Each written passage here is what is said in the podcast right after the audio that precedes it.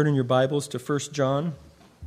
Pastor Colin will continue the series in 1 John, and we will read uh, from chapter 1, verses 5 through 10. 1 John chapter 1, verses 5 through 10. This is the message we have heard from him and declare to you God is light in him there is no darkness at all. If we claim to have fellowship with him, yet walk in the darkness, we lie and do not live by the truth.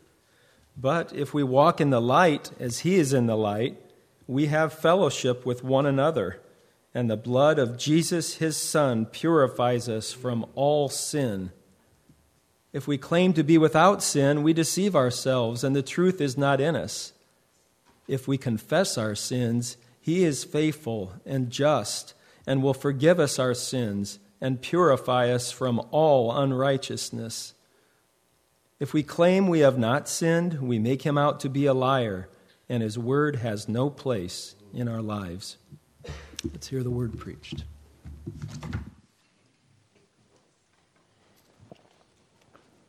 I just want to begin by saying, I'm very thankful to the Lord I am uh, for today. Um, to be installed as one of your pastors um, is incredibly humbling. Uh, I am grateful to the Lord for all of you. I'm grateful to see some friends in the back as well. I'm grateful that I can consider you my church family. And so uh, to be able to open the word with you, to preach it to you,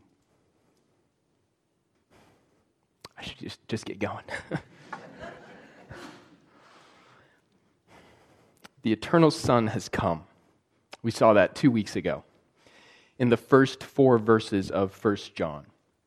The Word sent from the Father, who took on flesh. He is the eternal life, He is the source of our eternal life. And now we have fellowship with God, we have fellowship with one another through Him. We saw that two weeks ago, that John, the author of our letter, he's a witness to us He's a witness of these things. And he said in those first four verses, I saw the Word. I looked upon him. I touched him. So, two of our five senses, John told us about. And now he's going to introduce another one of our senses. Kids, do you know the five senses? Let's try and review those together. We have sight with our Say it out loud with me, kids. Eyes. And we, we speak with our mouths, and we touch with our hands, and we smell with our noses, and we hear with our ears. And tonight, John tells us I didn't just see Jesus, I didn't just touch Jesus, but I heard him. I heard the word. And this is the message that he proclaims to us God is light, and in him is no darkness at all. That's what we see here in 1 John, verse 5. God is light, and in him is no darkness at all. Now, we need to unpack this statement together because this is a, a really, really important statement in the book of 1 John. God is light, and in him there is no darkness at all. It's important in that it's really almost, you could say, the theme verse for the entire book. If there was one verse that we were going to point to to say, this verse sets the trajectory for everything else that's to come, it's 1 John chapter 1, verse 5. God is light, and in him is no darkness at all. So, John here, he speaks to us figuratively. He is not saying God is electromagnetic radiation that can be detected by the human eye. He's obviously not saying that. John is using some poetic language to communicate what God is like to us, what his character is like. So, why does John describe God as light? How does the metaphor of light help us to understand what God is like? There's a few different ways, really. Let's look at each of these briefly together. Three ways the metaphor of light helps us to understand what God is like. Light reveals, light is good, and light gives life. So, just briefly at the outset here, let's look at these three ways that we can understand the metaphor of light. Light reveals, it makes known, light discloses, it gives understanding. The darkness is the reverse. The darkness hides, it conceals. Something in the darkness is hard to see, and so it's hard to understand. But when it's brought into the light, the truth is made known. It's laid bare. The truth becomes obvious and clear. Have you ever had this experience? You're in a dark room and you see the shape of something. You can make out its form, but you can't tell exactly what it is. And your brain convinces you that the shape is something that it's actually not. You wake up in the middle of the night and you see this form at the foot of your bed and you think there's a person standing in your room, only to flick on the light to see it's a mop with a shirt on top of it. The truth becomes obvious and clear when light reveals and gives understanding. And so light and truth, they go hand in hand. We see this in the scriptures. Psalm 43, the psalmist cries out to God and says, Send out your light and your truth. Let them lead me. Let them bring me to your holy hill and to your dwelling. Send out your light and your truth. So light reveals.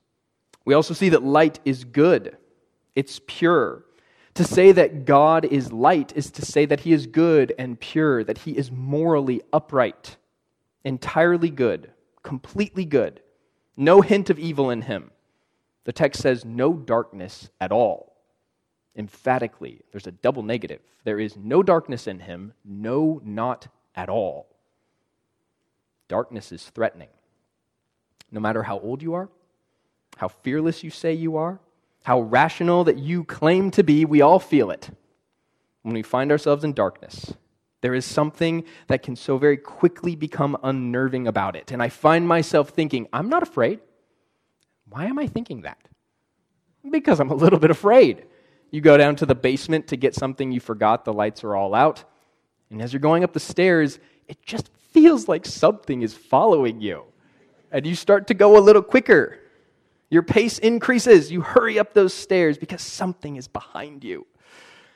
Darkness reminds us of all that is evil. There's a reason every scary movie ever made is set in the dark at night. It would not be a scary movie if it was filmed in the parking lot right now in broad daylight. Nothing good happens at night. Nothing good happens in the darkness. Now, the reverse of all of this is also true. Light reminds us of all that is good. We see this all over the Bible. Isaiah 5:20. Woe to those who call evil good and good evil, who put darkness for light and light for darkness. God himself is called in James 1:17 the father of lights with whom there is no variation or shadow due to change.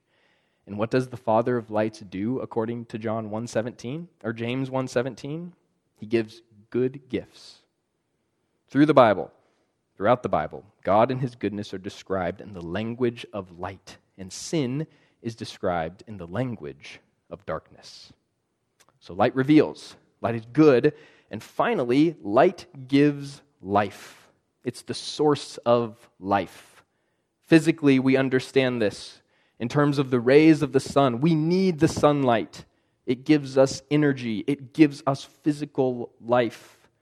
And we need the rays of God's light for spiritual life. Light and life go hand in hand throughout the scriptures. Listen to Psalm 36. For with you is the fountain of life. In your light do we see light. We quoted John 1 4, our last sermon in 1 John. How does John begin in that verse? In him was life, and the life was the light of men. Finally, in John 8, Jesus himself said, I am the light of the world. Whoever follows me will not walk in darkness, but will have the light of life. And so, just as light is associated with spiritual life in the Bible, so too is darkness associated with spiritual death. Hell is described by Jesus in Matthew 8 as a place of outer darkness where there is weeping and gnashing of teeth. So with God, there's life. That apart from God, there is death. So God is light, and in him is no darkness at all. God exposes by the light of his truth. God is good and pure. God is the fullness of life. He is perfect in all of these ways. He is the standard in all of those ways. God is light. He is not a light, He is not some light. He is light. That is the message spoken to John and now proclaimed to us. God is light, and in him is no darkness at all. Now, here's the question for us If God is light, and there is no darkness in him at all, how then should we live? If this is true, and it is, how then should we live? We see two ways this evening. Two ways that this message should impact our lives. Here's the first way we walk in the light instead of the darkness. We walk in the light instead of the darkness. Let's read again, beginning in verse 6. If we say we have fellowship with him while we walk in darkness, we lie and do not practice the truth. But if we walk in the light, as he is in the light, we have fellowship with one another, and the blood of Jesus, his Son, cleanses us from all sin. Often in the, the letters of the New Testament, they were written to combat some kind of heresy or, or some kind of false teaching of the day. The same is true for John's letter. He is combating heresy, he's combating false teaching that primarily centered on this. False teachers were saying God did not take on human flesh. Jesus is not the incarnate Son of God. And so that is why John started his letter so emphatically, saying, I saw him, I heard him. Jesus is God in the flesh. So these false teachers were saying, No, he's not. But then they were turning and they were saying, But we have fellowship with God. We, we have fellowship with God just like you. But they were rejecting a central truth of the faith that Jesus Christ had indeed come in the flesh. And so, in rejecting that truth, they were also rejecting that he is the source of eternal life. They said that they had fellowship with God, but John is telling us they were walking in the darkness because they rejected what is true. And so, John makes it abundantly clear to us those who walk in darkness, they are lying. They don't practice the truth. They, they don't have fellowship with God. So John is warning us if the message is true, that God is light and in him is no darkness at all, then we must walk in the light and not in the darkness. We must believe that Jesus is who he said he is, that he is the eternal life, that in him alone we have eternal life. We walk in darkness if we deny the central truths of the Christian faith. Now, that's pretty overt, that's pretty obvious. Most of us sitting here tonight are saying, yeah, definitely don't deny the central truths of the faith. And so we need to be on guard against perhaps a more subtle danger the danger of affirming the central truths of what it means to be a Christian but then living as though we are not a Christian. We live as though we still love our sin, though we say, I believe, though we say, God has saved me in his grace, we then live opposite of that. We walk, we talk the talk, but we fail to walk the walk. So here's what John is saying to us. Our lives should be filled with integrity. What we say we believe, we also live it out. I hear stories far too frequently of, of Christians with influence, pastors, authors, teachers, speakers. They're well known, they're respected, they're loved, they're followed, and they say the right things. They teach biblical truth, they teach orthodox Christian doctrine. But then sinful lifestyles are discovered. Their lives are exposed. and they've been walking in the darkness. All the while they have said, I have fellowship with God, and yet they lied. They were found out, and we see their downfall. We hear these stories, and we're grieved by them sin and, and, and its effects, the, the shame and the dishonor that's brought to the name of Christ. But we need to be careful. What makes these people different from us? Is it because we're walking in the light? Or is it because our lives are just not as public as theirs? If your life was put on display, what would people say?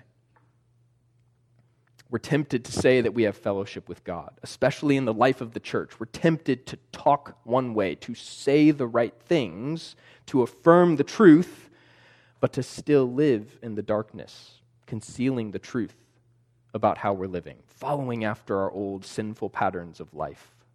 So, are you walking in the light or are you walking in the darkness? God is light. He has called us, 1 Peter 2 says, out of darkness into his marvelous light. He is in the light, and we are to walk in that light.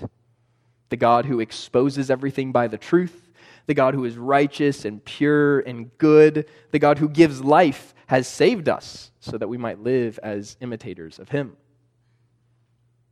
So, are you a Christian? Is your confession, Christ died for my sins and was raised? Then live like it, publicly, privately, with everyone, with no one. John calls us to integrity. Walk in the light as God is in the light. And as motivation, as motivation to walk in the light, John puts forward our relationship to one another. Your fellowship to the body he says it's hindered if you're not walking in the light. Your sin necessarily gets in the way. Now, you might not outright sin against a brother or sister, but your ability to love other believers, to encourage other believers, it's hindered if you're walking in the dark. You're not, you're not sharing in the same joys. You're not sharing in the same delights as your brothers and sisters. You're not sharing the same hopes and clinging to the same promises. And slowly but surely gathering with the body becomes a cold duty. It becomes a front of sorts that we're just putting up to maintain. And instead of this sweet relief of gathering together from the, the hardship of living in the world, we're no longer wanting to. We're no longer thinking to pray for our brothers or sisters. We're no longer desiring to share how they can pray for us, and our, our conversations are becoming less and less about the things of the Lord. And none of that should be surprising if you're walking in darkness and not the light. Your fellowship will be hindered. And so, if God is light, we ought to walk in the light as He is in the light for the sake of our fellowship with one another. That's one motivation to walk in the light. Here's another from verse 7 Christ's blood, his blood, cleanses us. The blood of Jesus Christ cleanses us in this ongoing growth in godliness kind of way. It's a, it's a progressive work in our hearts. As we walk in the light, we are continually being cleansed of our sins. But if we're not walking in the light, if our sins are not being dealt with, then that hinders our relationship to the Lord and to one another. And we see that unpacked more fully in verse 8. And we see the second way that the message changes how we live. Let's read verses 8 through 10. If we say we have no sin, we deceive ourselves, and the truth is not in us. If we confess our sins, he is faithful and just to forgive us our sins and to cleanse us from all unrighteousness. If we say we have not sinned, we make him a liar, and his word is not in us. So here's the message that's been given to us God is light, and in him is in no darkness at all. God is light, and in him is no darkness at all. And we've seen the first way that this changes how we live. We walk in the light instead of the darkness. That's pretty broad, pretty, pretty general. Now we see the second way the message changes how we live, and it's much more specific. We confess our sins instead of saying we have none. We confess our sins instead of saying we have none. This second way that the message changes how we live, it is almost an outworking of the first. Because God is light and in him is no darkness at all, we walk in the light. What does it look like to walk in the light? It looks like this we confess our sins instead of saying we have none. Now, the Bible teaches much about sin. But in many professing, professing Christian circles today, sin is almost a dirty word. It's avoided, it's subtly left out of preaching and teaching. More and more, it seems like we as the church want to avoid talking about sin directly. But the Bible talks about sin very directly. The Bible says we're sinners. The Bible says that we are sinners by nature. The Bible says that we are sinners by choice. We come into this world with a sin nature. Our hearts, they are not neutral. They aren't blank slates. The Bible says that when the first man, Adam, sinned, all sinned. Romans 5:12. Therefore, just as sin came into the world through one man, and death through sin, so death spread to all men because all sinned. All sinned. When Adam sinned, we fell into sin. We all were involved in Adam's sin. We inherited a sin nature from our forefather Adam. It's in our spiritual DNA. That's why Paul can say in 1 Corinthians 15 22, For as in Adam, all die. Death is a result of sin. And so we all died spiritually because we all are sinners by nature. And so, because we are sinners by nature, it naturally follows that we are sinners by choice. From birth, we are acting out of the desires of our heart with our thoughts and our words and our actions. We come out of the womb sinful by nature, and so we act according to our nature. We sin. And so it shouldn't, shouldn't shock us in ourselves, it shouldn't shock us in others. Now, here's the good news of the gospel Jesus Christ died on the cross for sinners like us. He died that we might be forgiven.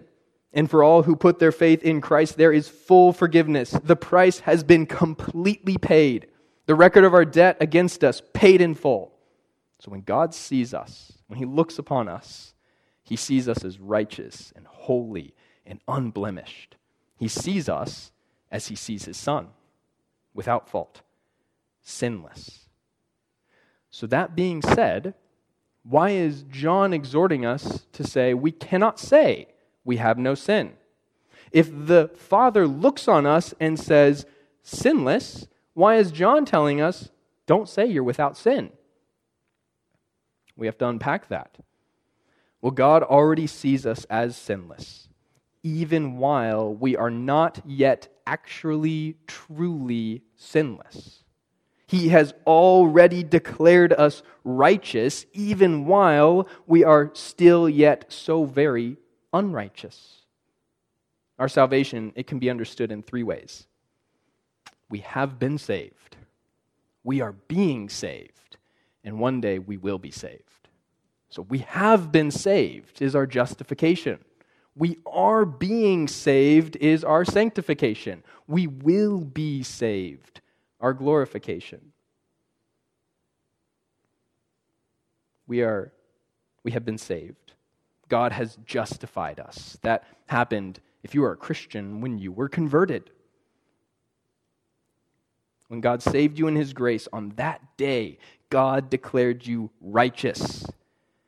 And yet, the Bible teaches that God is still saving us that He is making us more and more actually really righteous. He's declared us righteous even though we are far from righteous. But He's doing a good work in us to make us as He has declared. And so God sees us as sinless even while we are not yet totally sinless. He sees us as He sees Christ, even though we are not as Christ is yet, but one day we will be. And we'll see that in 1 John chapter 3. We've been cleansed of our sins in God's eyes, and yet we are still very much needing His cleansing every day because we have sin, remaining sin that we must daily be cleansed of. Now, it's tempting. It's tempting, isn't it, to say we have no sin. Now, maybe we don't actually do that. We don't actually out loud say, I have no sin, but it's tempting to live like it. There's probably lots of reasons that we could come up with for why we do this, for why we downplay the reality of sin in our lives. Here's three. Reason number one that we downplay sin spiritual laziness. We're spiritually lazy when we don't really pay attention to ourselves when we sin. We don't stop and consider our ways if we want to go back to Haggai chapter 1. So we move pretty quickly from a moment in which we sin to living like everything is fine. For example, you get upset with someone close to you your mom or your dad, your brother or sister, your husband or wife. And angry words are spoken, words that you intended to inflict pain on the other person, and you storm out of the room. Then 10 to 15 minutes later, you come back into the room and you ask in the most chipper, cheery voice, So what's for dinner? That's me saying, I have no sin. I'm not going to deal with it. Here's another reason that we downplay sin pride. Our pride.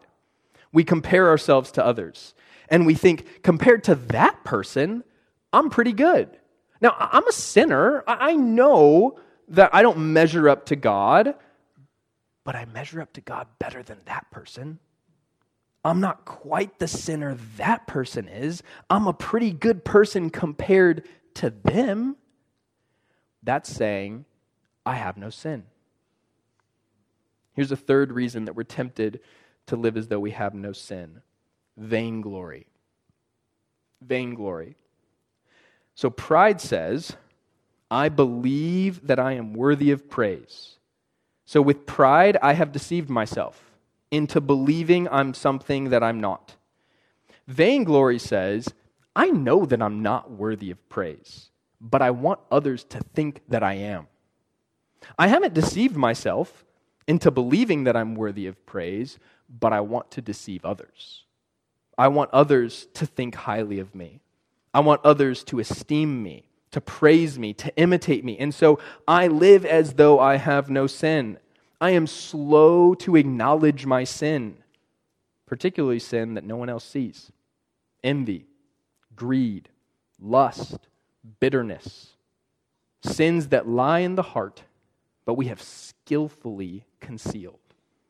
We don't acknowledge those sins. We live as though we have no sin because our reputation is on the line. We want to be known for our godliness. All kinds of reasons that we might be tempted to say, I have no sin. But in the end, we're deceiving ourselves. John tells us in verse 8 that we might feel good. We might have a false sense of satisfaction. We might have a false sense of superiority, a false sense of self worth. We might think we're a pretty good person, but we are self deceived. We are lying to ourselves. And then he takes it a step further in verse 10. And John tells us there, we're calling God a liar. If we say that we have no sin, if we say we have not sinned, then we're lying to ourselves and we're calling God a liar. Can we just stop for a moment and consider that together? Can you imagine yourself standing before God? Psalm 96 6 says, Splendor and majesty are before him, strength and beauty are in his sanctuary. Psalm 93 4 says, Mightier than the thunders of many waters, mightier than the waves of the sea. In Exodus, God says, Man can, shall not see me and live. You stand before him in his presence and you say, Liar. You are a liar. And you think, I would never do that. And yet, if we say we have no sin, we call God a liar. Because God says in His Word, we have sin, and we have sinned. We have sinned by nature, we have sinned by choice. So instead of saying we have no sin, let's confess our sins. because confession rests on our understanding that we do have sin. We can't confess sin that we don't think we have. So, confession is an acknowledgement I have sin and I must bring it into the light. It needs to be exposed. I'm not going to keep it hidden in the darkness. I'm not going to ignore it or treat it like it's no big deal. I'm going to bring my sin into the light through confession. So, when John says, walk in the light, he calls us not just to avoid the darkness of sin but when we do enter the darkness, which means that we better be giving careful thought to our ways. We have to be mindful of ourselves, watching ourselves, considering our thoughts and our attitudes and our actions and our, our words, and then recognizing our sin. And when we do, we confess it. We're open and honest about it. Saying that we have sin is a really practical, tangible way to live in the light. We don't ignore it. We say it's true. I have sin. And then we act. We do what God's word tells us to do. We confess our sin. We acknowledge our sin before the Lord. We don't just admit it to ourselves. That's different. I can be pretty good at that. Ah, I sinned again. Oh, I did that again. I had that attitude. I treated that person that way. I did it again. That's acknowledging it to ourselves but that's not confessing it to God.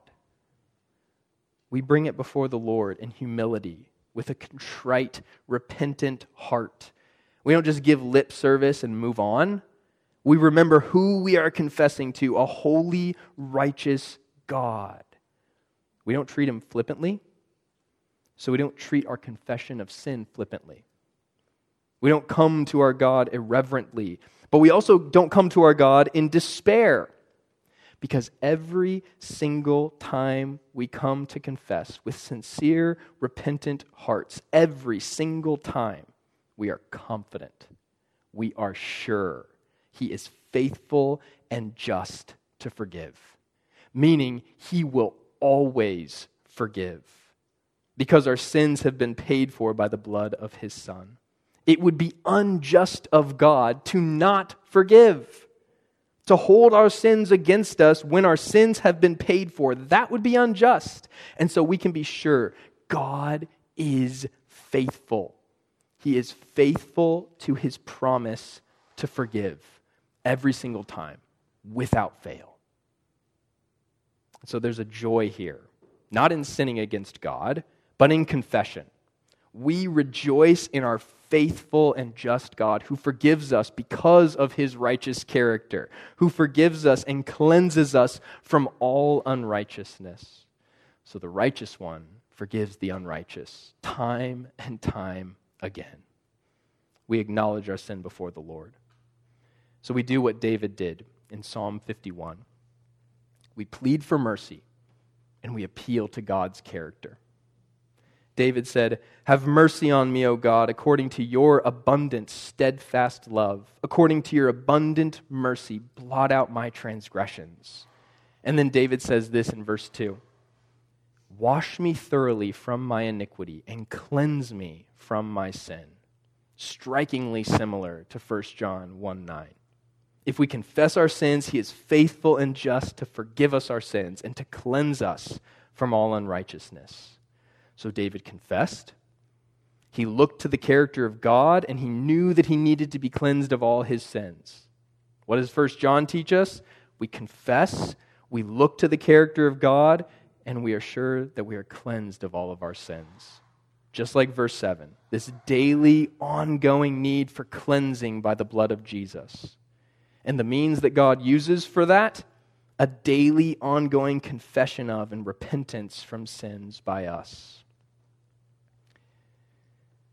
So, in the time that remains, let's think practically.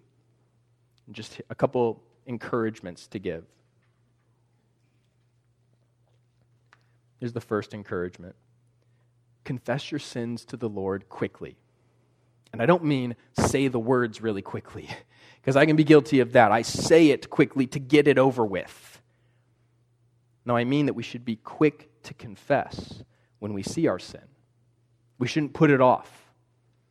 David said in Psalm 32 For when I kept silent, in other words, when I put it off, when I kept silent, my bones wasted away through my groaning all day long. For day and night your hand was heavy upon me. My strength was dried up as by the heat of summer. So David put off confession, and God's gracious hand of discipline was upon him. He made it painful for David to keep silent. So let's be quick to see our sin. Let's be quick to confess our sin, and let's rejoice in the forgiveness of God. Here's a second encouragement. We should also make a habit to confess our sins to one another in addition to God. Now, I think that the confession John writes about here is primarily about confession to God, but elsewhere in the Bible we read of confessing to one another. James 5:17 calls us to confess our sins to one another and pray for one another. So we should especially confess to one another as we sin against each other, for sure. If I sin against a brother or a sister, I should confess and I should ask for forgiveness. But we should also confess to one another as a part of living in fellowship with one another. We share ourselves with one another. In wise, careful ways, we open ourselves up to one another. You can pray for me better. I can pray for you better when we know each other's struggles with sin. So it may not be a particular sin in a moment of time that we confess, but it may be a, I have seen this pattern of sin in my heart, and I'm sharing it with you. Because I want my brother to know, so he can pray for me, so he can encourage me, so he can help me to fight that sin. So it might be a confession of sin in conversation after the service, it might be a text during the week, it might be a time set aside to meet together for encouragement and prayer but however we go about it, it is good for us to confess to one another, to follow our confession to God. Because I think we can all say from experience, it is hard to confess to others. We can almost minimize our sin to the Lord by not confessing to others. So God is light, and in him there is no darkness at all. If this is the message, how then should we live? Two ways given to us in this text this evening. Walk in the light instead of the darkness. Confess our sins instead of saying we have none. This is how we live today and tomorrow and the next day. And one day, one day, God says in His Word that He will come to dwell with us in the new heavens and the new earth. And in that place, Revelation 21 says, there will be no night there. That's because Revelation also says the city has no need of sun or moon to shine on it, for the glory of God gives it light, and its lamp is the Lamb. No more darkness, no more night, because God will be our light, and by his light we will live with him forever. Let's pray together. Father God, we do give you thanks that you have spoken to us in your word, that you have given us your message, that the word indeed became man, took on flesh, dwelt among us, and that you teach us now by your word that you are light and in you is no darkness at all. We pray, Lord, that you would help us by the strength that only your Spirit can give to walk in the light as you are in the light. Father, we recognize that that, that command to do it in our own strength, we would fail every single time. And so, Father, we plead with you give us the strength that we need. Give us the strength that we need to walk in the light. Give us the strength that we need to indeed confess our sins to you to not ignore our sin, to not live as though we have no sin, but to confess it and to enjoy fellowship with you. Father, we are a needy people. We need your spirit to be at work in our hearts. Help us, we pray, as this week as we go about our lives to be quick to see our sin, quick to acknowledge it and confess it to you, quick to seek your forgiveness, and then quick to ask for help from our brothers and sisters. Help us to live indeed in fellowship with one another. We thank you that your Spirit binds us together, your Spirit gives us unity. We pray, Lord, that you would help us to live it out to your glory. We pray all of these things in Jesus' name. Amen. As our closing song together, we'll sing in Christ alone, indeed, remembering our Savior who went to the cross that we might be forgiven our sins, that we might be cleansed of our sins and made right with God. So let's sing of his great worth together in singing in Christ alone. Let's stand as we sing. He who is the blessed and only sovereign, the King of kings and Lord of lords, who alone has immortality, who dwells in unapproachable light, whom no one has ever seen or can see, to him be honor and eternal dominion Amen.